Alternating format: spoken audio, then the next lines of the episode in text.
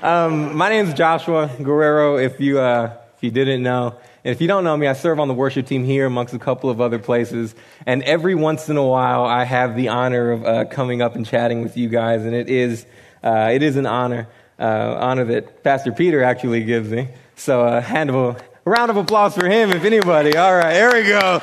There it is. And uh, Peter, if I could just talk on Peter for a second. Peter's a mentor to me. He's a friend to me. He's a brother to me. Um, and if I could just speak on him, he loves us here.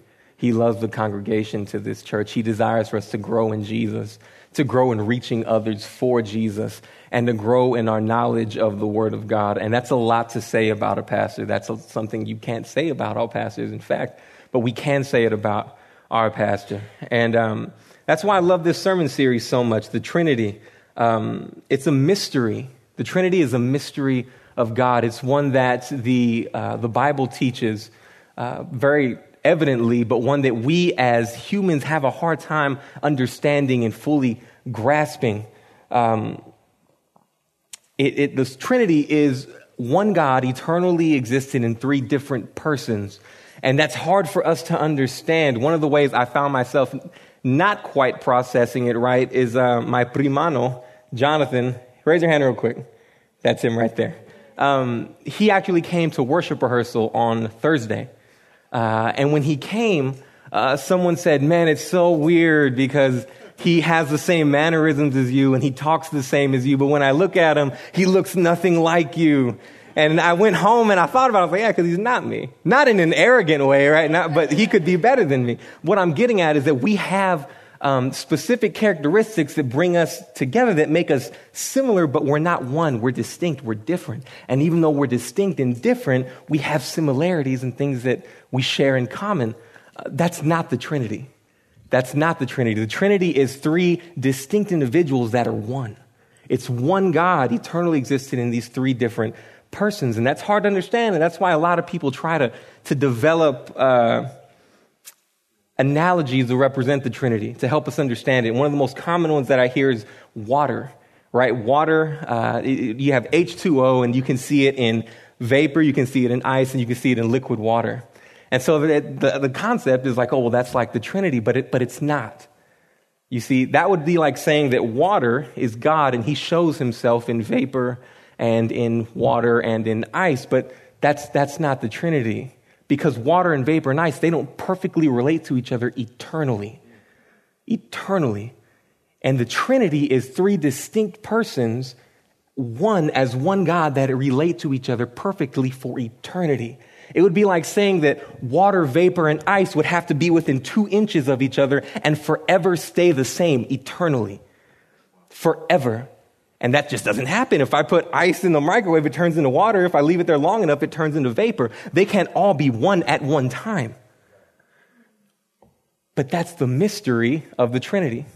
It's when we have to approach with faith.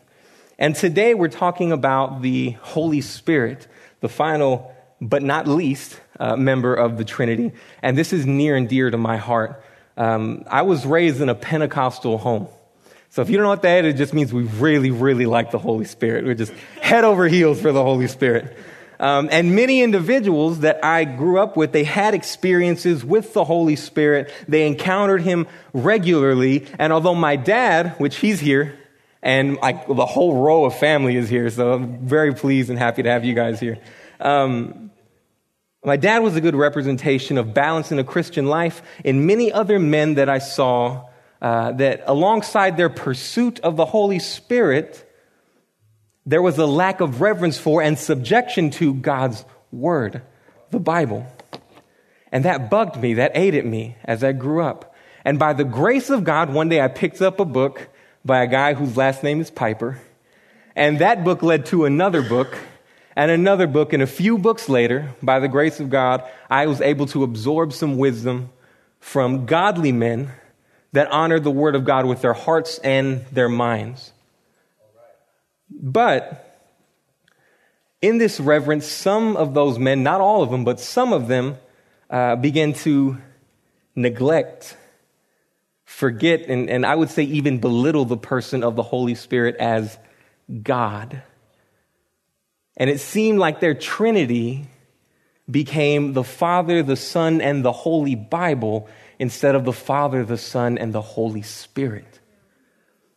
And although their hearts were in the right place, I promise you, their hearts are in the right place. Every single one that I read, we can never replace God with our doctrine or our theology. And that's exactly what we do. That's exactly who God is. That's exactly who the Holy Spirit is. He's God. R.T. Kendall, the author of Holy Fire, he says it like this. If we could put it up on the, on the screen. The Holy Spirit, if we can't, I'm just going to go ahead and say it. Uh, and you can listen on. The Holy Spirit is God every bit as much as Jesus being God or the Father being God. That said, never underestimate or take for granted the deity of the Holy Spirit. The Holy Spirit in you is God in you. You can worship the Holy Spirit. You can pray to the Holy Spirit. You can sing to the Holy Spirit. My desire today in us talking is that we would learn a bit more about the Holy Spirit, about His work and how He desires to relate to us, and that we would open our hearts. Our hearts would be softened to Him, that He would be endearing to us. This would help us realize that He loves us as another person in our good, good Father God that, that, that loves us. That He is sent to us as our advantage and hopefully that would leave us open to what He may desire to do in us today. Um, we're going to go to the Bible uh, in John chapter 16. John chapter 16. We're going to start in verse 4. We're going to read uh, through 15. That is up on the board. So if you want to read with me, you can read up there. I'm going to go ahead and start though. Um, but I have said these things to you that when their hour comes, you may remember that I told them to you. I did not say these things to you from the beginning because I was with you, but now I am going to him who sent me, and none of you asked me, Where are you going? But because I have said these things to you, your sorrow fills your heart. Nevertheless, I tell you the truth. It is to your advantage that I go away. If I do not go away, the Helper will not come to you. But if I go, I will send him to you. And when he comes, he will convict the world concerning sin and righteousness and judgment concerning sin because they do not believe in me, concerning righteousness because I go to the Father and you will see me no longer, concerning judgment because the ruler of this world is judged. I still have many things to say to you, but you cannot bear them now. When the Spirit of truth comes, he will guide you into all truth. For he will not speak on his own authority, but whatever he hears, he will speak, and he will declare to you the things that are to come. He will glorify me, for he will take what is mine and declare it to you. All that the Father has is mine. Therefore, I said that he will take what is mine and declare it to you. If you would pray with me, Father, we thank you so much for your word. Um, we ask that you would open our hearts and minds during this time. Holy Spirit, you're welcome here. Um, your work and, and, your movement is welcome here on our hearts, God. Let us be open and um, sensitive to you. We love you, we thank you, and we place this time in your hands. Amen. So, uh, John, this portion of the Bible that we're talking about, it's John chapter 16. This is Jesus talking. And um, he's talking about his departure. This is near the end of his life and the end of his earthly ministry, and he's talking to the disciples. The disciples had spent the past three years following Jesus. They had spent the past three years getting to know him better. In the same way that I mentioned the worship team earlier, kind of comparing me and, and my cousin, that's because they've spent twice a week with me for the past three years, so they were able to know me a little bit better. These guys spent every day with Jesus for the past three years. And they were finally getting to know his mannerisms, what he was like. And just as they're getting to know him better, he's like, guys, I'm, I'm leaving. This is going to leave them a little bit shocked. But Christ emphasized that it's to their advantage that he leaves them. It's to their advantage that he leaves them because he is sending the helper. Now, to clarify real quick, there is it's not like they couldn't be in the same place at the same time. But Christ knew that the way God had designed time and eternity, he knew that Christ would need to go uh, ascend into heaven and then the Spirit, the Holy Spirit would come. And that's what is uh, the description of the helper. That's who God is referring to, who Jesus is referring to, is the Holy Spirit. And that's a bit of a broad word. It's a bit of a broad word. So we're going to kind of break that down a little bit. And it's broad because the Greek word for helper here is not really able to be translated to just one English word. Uh, the word is parakletos, and what that literally means is for one to come alongside of you. You see, they, the disciples, had been walking with Jesus alongside of him for the past three years. When someone was sick, they saw Jesus heal them. When someone was mourning, they saw Jesus console and comfort them. When Pharisees or Sadducees sprang up and started arguing with Jesus, they got to see Jesus flex his divine muscle, right, and, and, and kind of shut him down. That, they were already comfortable with that. And now all of a sudden, this, this hero that they've been with for three years, he's, he's leaving. But he says, man, but, but, but I'm sending someone to come alongside of you in my bodily absence. To come alongside for their sake, for the disciples' sake, but also for the sake of God's own glory. This, uh, this should be a slide, uh, but the Holy Spirit works both inside us and alongside the other members of the Trinity to glorify Jesus. And that's to our benefit. If I would add that, I would say the Holy Spirit works both inside us and alongside the other members of the Trinity to glorify Jesus for our benefit. Now, this is where I want to dig in to John and, and bring out four points about the Holy Spirit's work. Four points about how he works around us and in us. This is important to know because we need to better understand why Jesus would look at his disciples and in turn look at us and say, It's to your advantage that I would go and he would come. That kind of breaks the notion of people that go, Man, I just wish I was alive in Galilee, you know, 2,000 years ago so that I could be with Jesus. When Jesus is going, No, man, you're in a better spot. You're in a better place now. Because I, it's to your advantage that I go and he come. So, we're going to talk about four points of, of, of, the Spirit's work. And the first one I want to bring up is the Spirit comes to empower the church. The Spirit comes to empower the church. In Acts uh, 1 6 through 8, can we bring that up? In Acts 1 6 through 8, uh, it says, So when they had come together, they asked him, Lord, will you at this time restore the kingdom of Israel? He said to them, It is not for you to know times or seasons that the Father has fixed by his own authority, but you will receive power when the Holy Spirit has come upon you, and you will be my witnesses in Jerusalem and in all Judea and Samaria and to the end of the earth. Okay, now the word I really want to kind of zone in on for us here is in verse 8 power. That word power is a bit two-folded, okay? It's a bit two-folded. When we look at the disciples, they're saying, hey, God, uh, Jesus, I mean, you're resurrected from the dead. You've shown your power. Are you going to, like, you know, overthrow the Roman occupation now and, and establish the kingdom of Israel?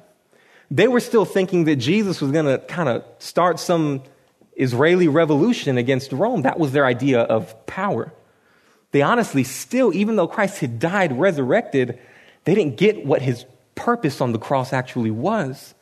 It wasn't until the Holy Spirit fell on them in the upper room that they understood the work of Christ on the cross. In one instance, Peter is here saying, guys, um, with the disciples saying, Jesus, are you going to establish uh, the kingdom of Israel? And as soon as the Holy Spirit falls on Peter, he jumps out and says, guys, this Christ that you crucified, he died for your sins. Repent and come to salvation. Like that like that when the Holy Spirit fell on him. Romans 1:16 says that the gospel is the power of God unto salvation.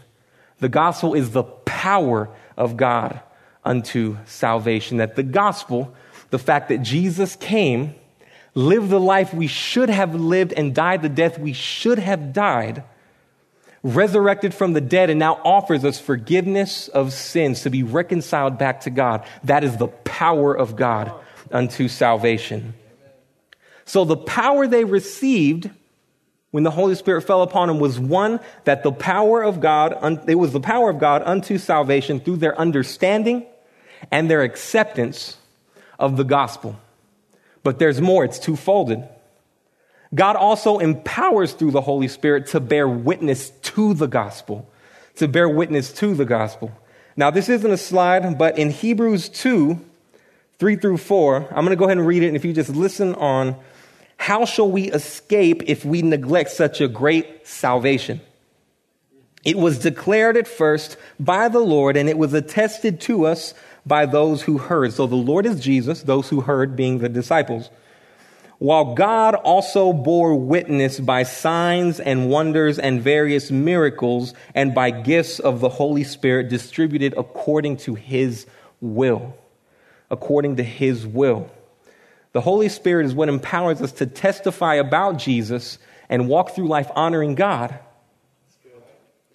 But I'm not going to sugarcoat that the Springs also believes he empowers us to display the gospel in power, not just in life, but in power. That's why we believe that the Holy Spirit still gives gifts like prophecy and words of wisdom and healing and tongues, not just so that they can be the, the ends to which the Spirit is giving them to us, but they're with us and He gives them so that we can bear witness to the gospel. They're given so that God can give and show off his muscle through us through a gift of the Holy Spirit and say, look at how incredible this is. Now draw your attention to the gospel. So we are to bear witness through power from the gospel, uh, to the gospel from the Holy Spirit. Adam Mabry is a leader in the, uh, the Every Nation movement. Really smart guy. And um, he says it like this in his book, Church Forward. He says, It is the express job of the Holy Spirit to advance the mission of the church. He calls us into task, equips us, helps us overcome our flesh and selfishness, and pushes us forward. Guys, the church needs, we need the Holy Spirit to empower us to witness the gospel, to be witnesses to the ends of the earth. The second point about the Spirit's work and we're going back to John 16 here, is that the Spirit comes to convict us of sin, righteousness, and judgment. That's in John 16, 8 through 11, from what we read. Now, this is where we begin to see the Holy Spirit's intimate work in, in our hearts, in our lives. I don't want to break this down one by one. I kind of want to, because, you know, there's sin, righteousness, and judgment. We'll break down one by one. I'm going to use my life as a reference point because if there's anything worth convicting, probably in my life. So, um, sin, we'll start with sin. Um, I grew up in a Pentecostal home, like I mentioned earlier, and I consistently heard about the world's sin, the world's separation from God, the world's need for life. My dad was super faithful in his preaching of the gospel, so I grew up hearing that all the time. Boom, boom, boom, boom, all the time, the sin of the world. Well, the, the curious and funny part was that even though I heard that, I never stopped to recognize my sin, my separation from God, my need for life. I never stopped to consider those things. I may have heard them, I may have sat in a church service for 20 years, but I never really understood my own need for life. I needed the Holy Spirit to show me my sin. I needed him to show it to me. D.A. Carson, brilliant man, uh, one of my absolute heroes, old white guy, yay tall, brilliant guy though. He says it like this He convicts the world of its sin because the people who constitute the world do not believe in Jesus. If they did believe in Jesus, they would believe his statements about their guilt and turn to him. Guys, I sat in a church for 20 years and I never believed in Jesus. Because if I did, I would have believed his statements about my guilt and turned to him.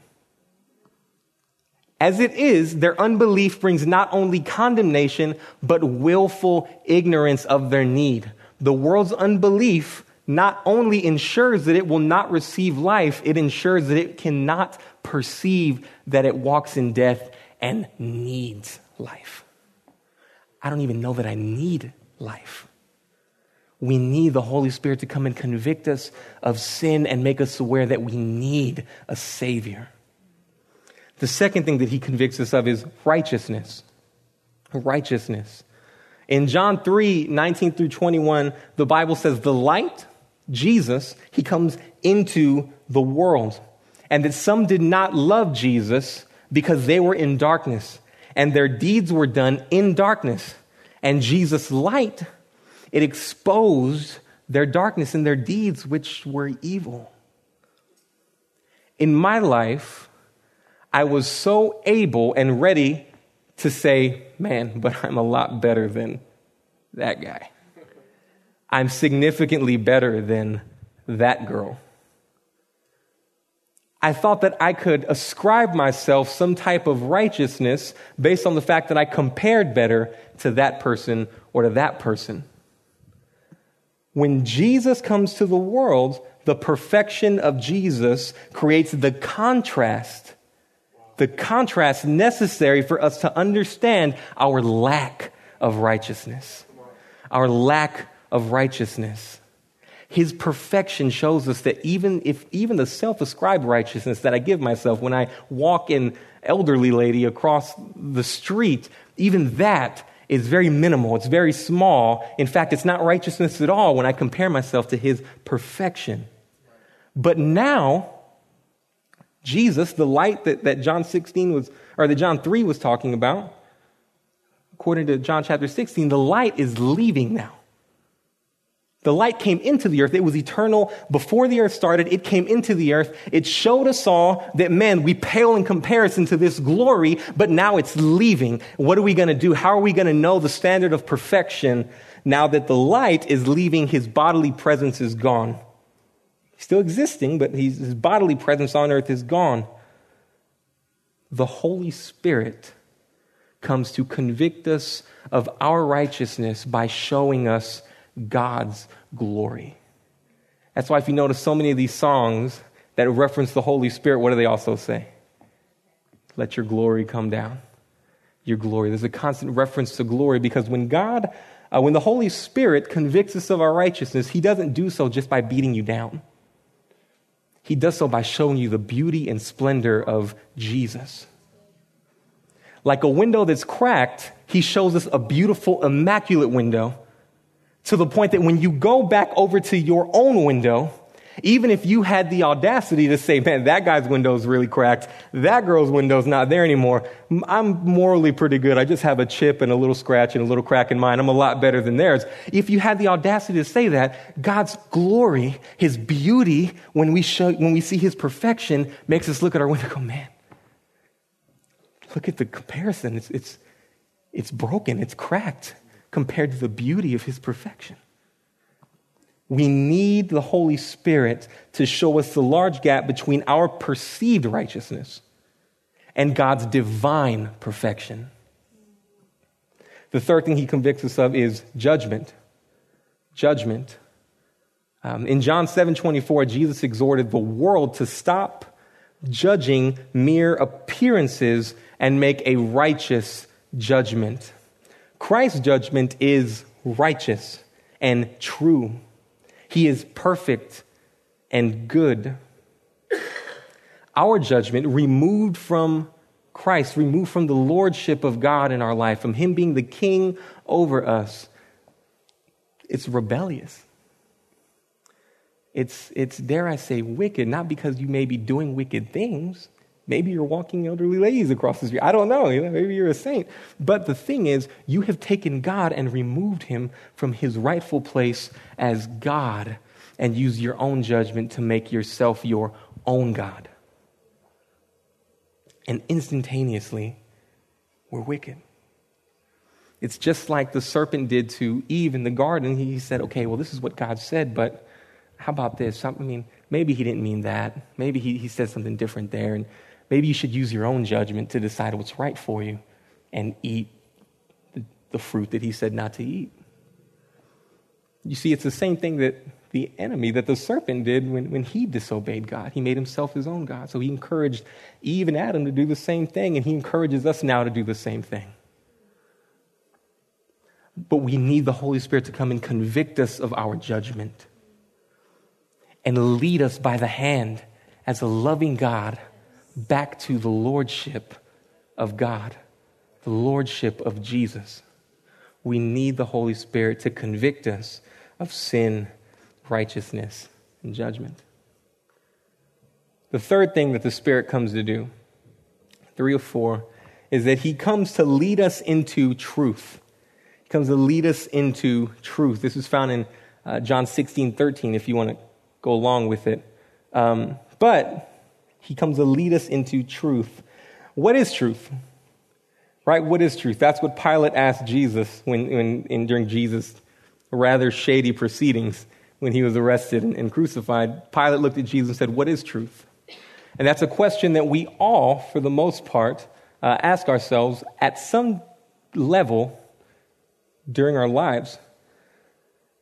Jesus provided his own answer in John 14, he said, I am the way, the truth, and the life. Jesus is the entirety of the truth. Jesus is the truth. He is justice. He is righteousness. He is goodness. That's why his presence on the earth left everyone else going, Man, what am I compared to him? He is the truth. Now, the disciples in this one were told there are many things, going back to John 16, there are many things that I still have to tell you, but you can't bear them right now. You can't handle them right now. And I remind you that these guys were still thinking that Jesus was going to like overthrow the Roman government and like establish the kingdom of Israel. And it wouldn't be, as I mentioned earlier, till the Holy Spirit fell on them that they understood Christ's work in the gospel and, and how he redeemed them through his own life. Most people in this world have come to a place where they have to consider the question who is Jesus? Almost everybody in the world, there are groups of people that have not had to deal with this question. We need to get there. Um, but most people, a lot of people in the world, have come to the point where they had to consider the question who is Jesus? And some in other religions will look at Jesus and say he's a great prophet. Others that aren't religious at all will look at Jesus and say he's a really good teacher. But there's some that by God's sovereign choice and the Holy Spirit's work in our life, the Holy Spirit has revealed the truth that Jesus Christ is the truth. He's the truth. Jesus is the truth. Um, that he's the truth. He's the Son of God, come into the world perfect, sinless, to redeem our lives. That's the Holy Spirit that makes that apparent to us.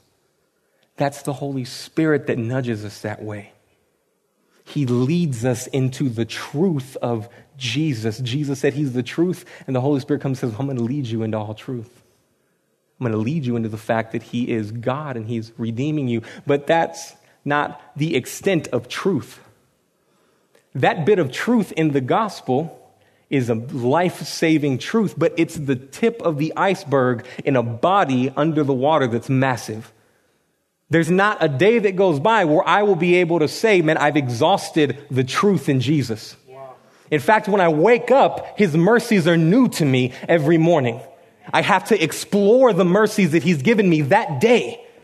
So when, when I begin to follow Jesus, the Holy Spirit, as a loving God, has to take me by the hand and say, Follow me. I'm going to lead you deeper into the truth of Jesus.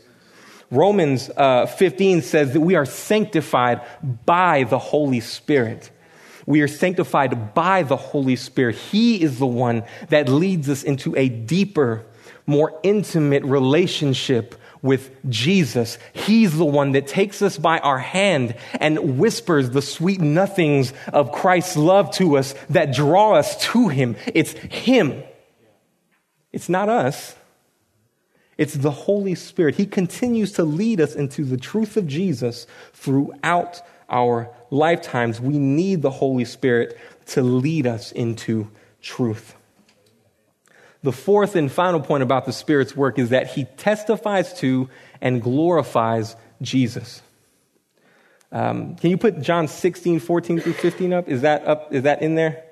Because I want to read that if it is. Um, if it's not, I'm going to go ahead and read it here. He will glorify me, for he will take what is mine and declare it to you. All that the Father has is mine. Therefore, I said that he will take what is mine and declare it to you. At this point, I feel like there's, there's little more gas required for this point. Not because there's nothing more to say in the Bible. The Bible makes it very clear that the Holy Spirit is here to glorify Jesus. We could go on and on about that. The reason there's very little gas more required is that everything we've been talking about is leading to this point anyway. Every single thing that I've said from up here leads to the fact that the Holy Spirit is here to testify to and glorify Jesus. When he empowers the church, he doesn't empower the church to build a big building, nor does he empower the church to, to offer us a place to come and make friends. He empowers the church to glorify and lift up the name of Jesus.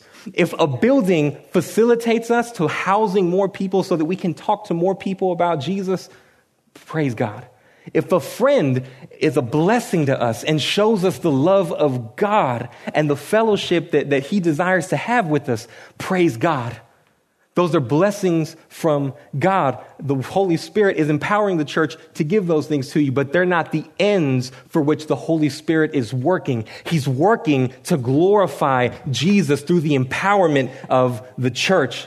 When He convicts us, He doesn't convict us to make us feel small. At no point is the Holy Spirit convicting us so that we can walk out with our heads uh, hanging. He's convicting us to show us how small we are compared to how great God is, but that this great God is relentless in his love toward us. That even though we have earned a judgment from him, he looks at us with mercy, grace, unending love that fullness uh, and, and, and steadfast love will pursue me all the days of my life. The fact that we haven't earned that, but God consistently gives it to us, is why the Holy Spirit convicts us so that we see the greatness of God's love toward us. And even in the truth, He leads us into truth not so that we can get haughty, so that we can think, man, I've, I've read the Bible like six times. He leads us into truth so that we can have an intimate, closer, and deeper relationship with Jesus to show us the immense compassion, love, and grace that He has for us. The Holy Spirit is guiding us there so that we could be more humble in our adoration of Jesus.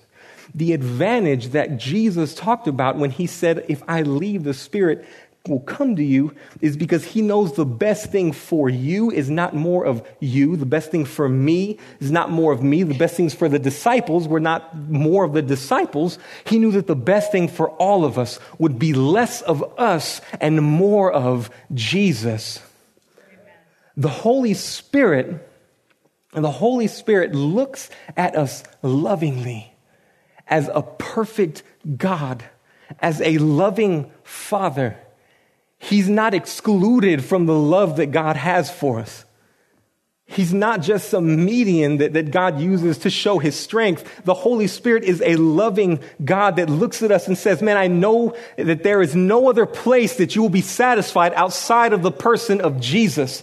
There's no, there's no need that you have that will be met outside of Jesus. Would I be loving if I saw someone hurting and I said, Man, why don't you try the second best option? why don't you try the third best option? In order for me to know that I'm loving, I would have to look at that guy and say, This is the best option for you. This is the only place that you'll be satisfied.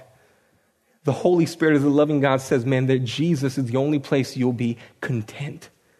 This is the only place that you will find the purpose that you've been searching for. Jesus is our advantage, and the Holy Spirit leads us to Him regularly. That's why the point I brought up earlier was so important that the Holy Spirit works both inside of us and alongside the other members of the Trinity to glorify Jesus to our advantage. That is our advantage. That's our ultimate good. Today, I am not sure where you're at. I'm not sure um, if you're a Christian or if you're not. If you're a Christian, uh, the Lord, I believe, the Holy Spirit is here with you and He's leading you into all truth. He desires to draw you to a deeper place of relationship with Himself, uh, with Jesus. And then maybe you're not a believer. Maybe, um, maybe church is foreign to you, or maybe you spent 18 years in church, but Jesus is foreign to you. Maybe you're here with questions or hurts, um, pain, fears, shame, or maybe just anger. Um, you're not alone. We, we've all experienced that. And maybe the Holy Spirit is, is working in your heart now in one of the ways that we just brought up. Maybe He's working on your heart in a way that we didn't bring up. Regardless, if you're here and He's working on your heart, He's leading you to the only thing that's going to satisfy you. His love for you is leading you to the only thing that's going to satisfy you. He's trying to provide the purpose and meaning that you've been searching for, but you haven't found. He's leading you to Jesus. And like I said, I don't know where any of you specifically are. I don't know where any of you are in life, but what I do know is that the Holy Spirit, our loving God, has a desire to work in each and every one of our lives. That I do know. I may not know where you're at, I may not know where you are but I do know where He is. And He's present working in our lives. So, today, if He's nudging you, if we would all bow our heads, we would all bow our heads, if you're a believer in here and He's nudging you to draw closer to Himself, to draw near to Him, raise your hand. Show Him that He is He's effectively working, that you hear Him, that you feel Him, that you feel the beauty of the Holy Spirit drawing you to what satisfies you as a loving God. Thank you. And if you're in here and maybe you're not a believer, maybe following Jesus with all of your heart isn't something that you do, but you know that the Holy Spirit right now is working in your heart He's showing and revealing himself to you and letting you know that you're loved. And that's pushing you to draw close and accept and maybe even begin a relationship with Jesus today. Raise your hand.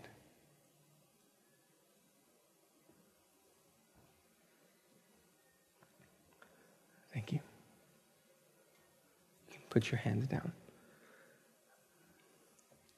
Let's pray together to the Holy Spirit for Him to work in this place. Father, thank you so much. Holy Spirit, we come to you now as you are our God. You reveal the truth of our Savior to us in Jesus Christ. You love us. You desire to know us and for us to know you you open our hearts and, and, guide us into the loving truth of your Son. Right now, Lord, move on our hearts. Draw us closer to the only thing that satisfies us, whether we feel we're far off or whether we feel we're right next. There's no end to the love, mercy, and grace of Jesus. And the only thing you desire to do, Holy Spirit, is to draw us into that love. We love you. We thank you, Father. We ask that you would rest on our hearts today, that you would allow uh, your spirit to penetrate us, God, and, and work in us for the week. We love you. We thank you. Praise you. In Jesus' name, we pray. Amen. Um, so uh, I think it's next week. We got same same service times and uh, all that good stuff. So as you leave today, hug someone. If you hug Peter, get ready to get kissed. Until then, uh, until then, God bless you. You're dismissed, or we are dismissed.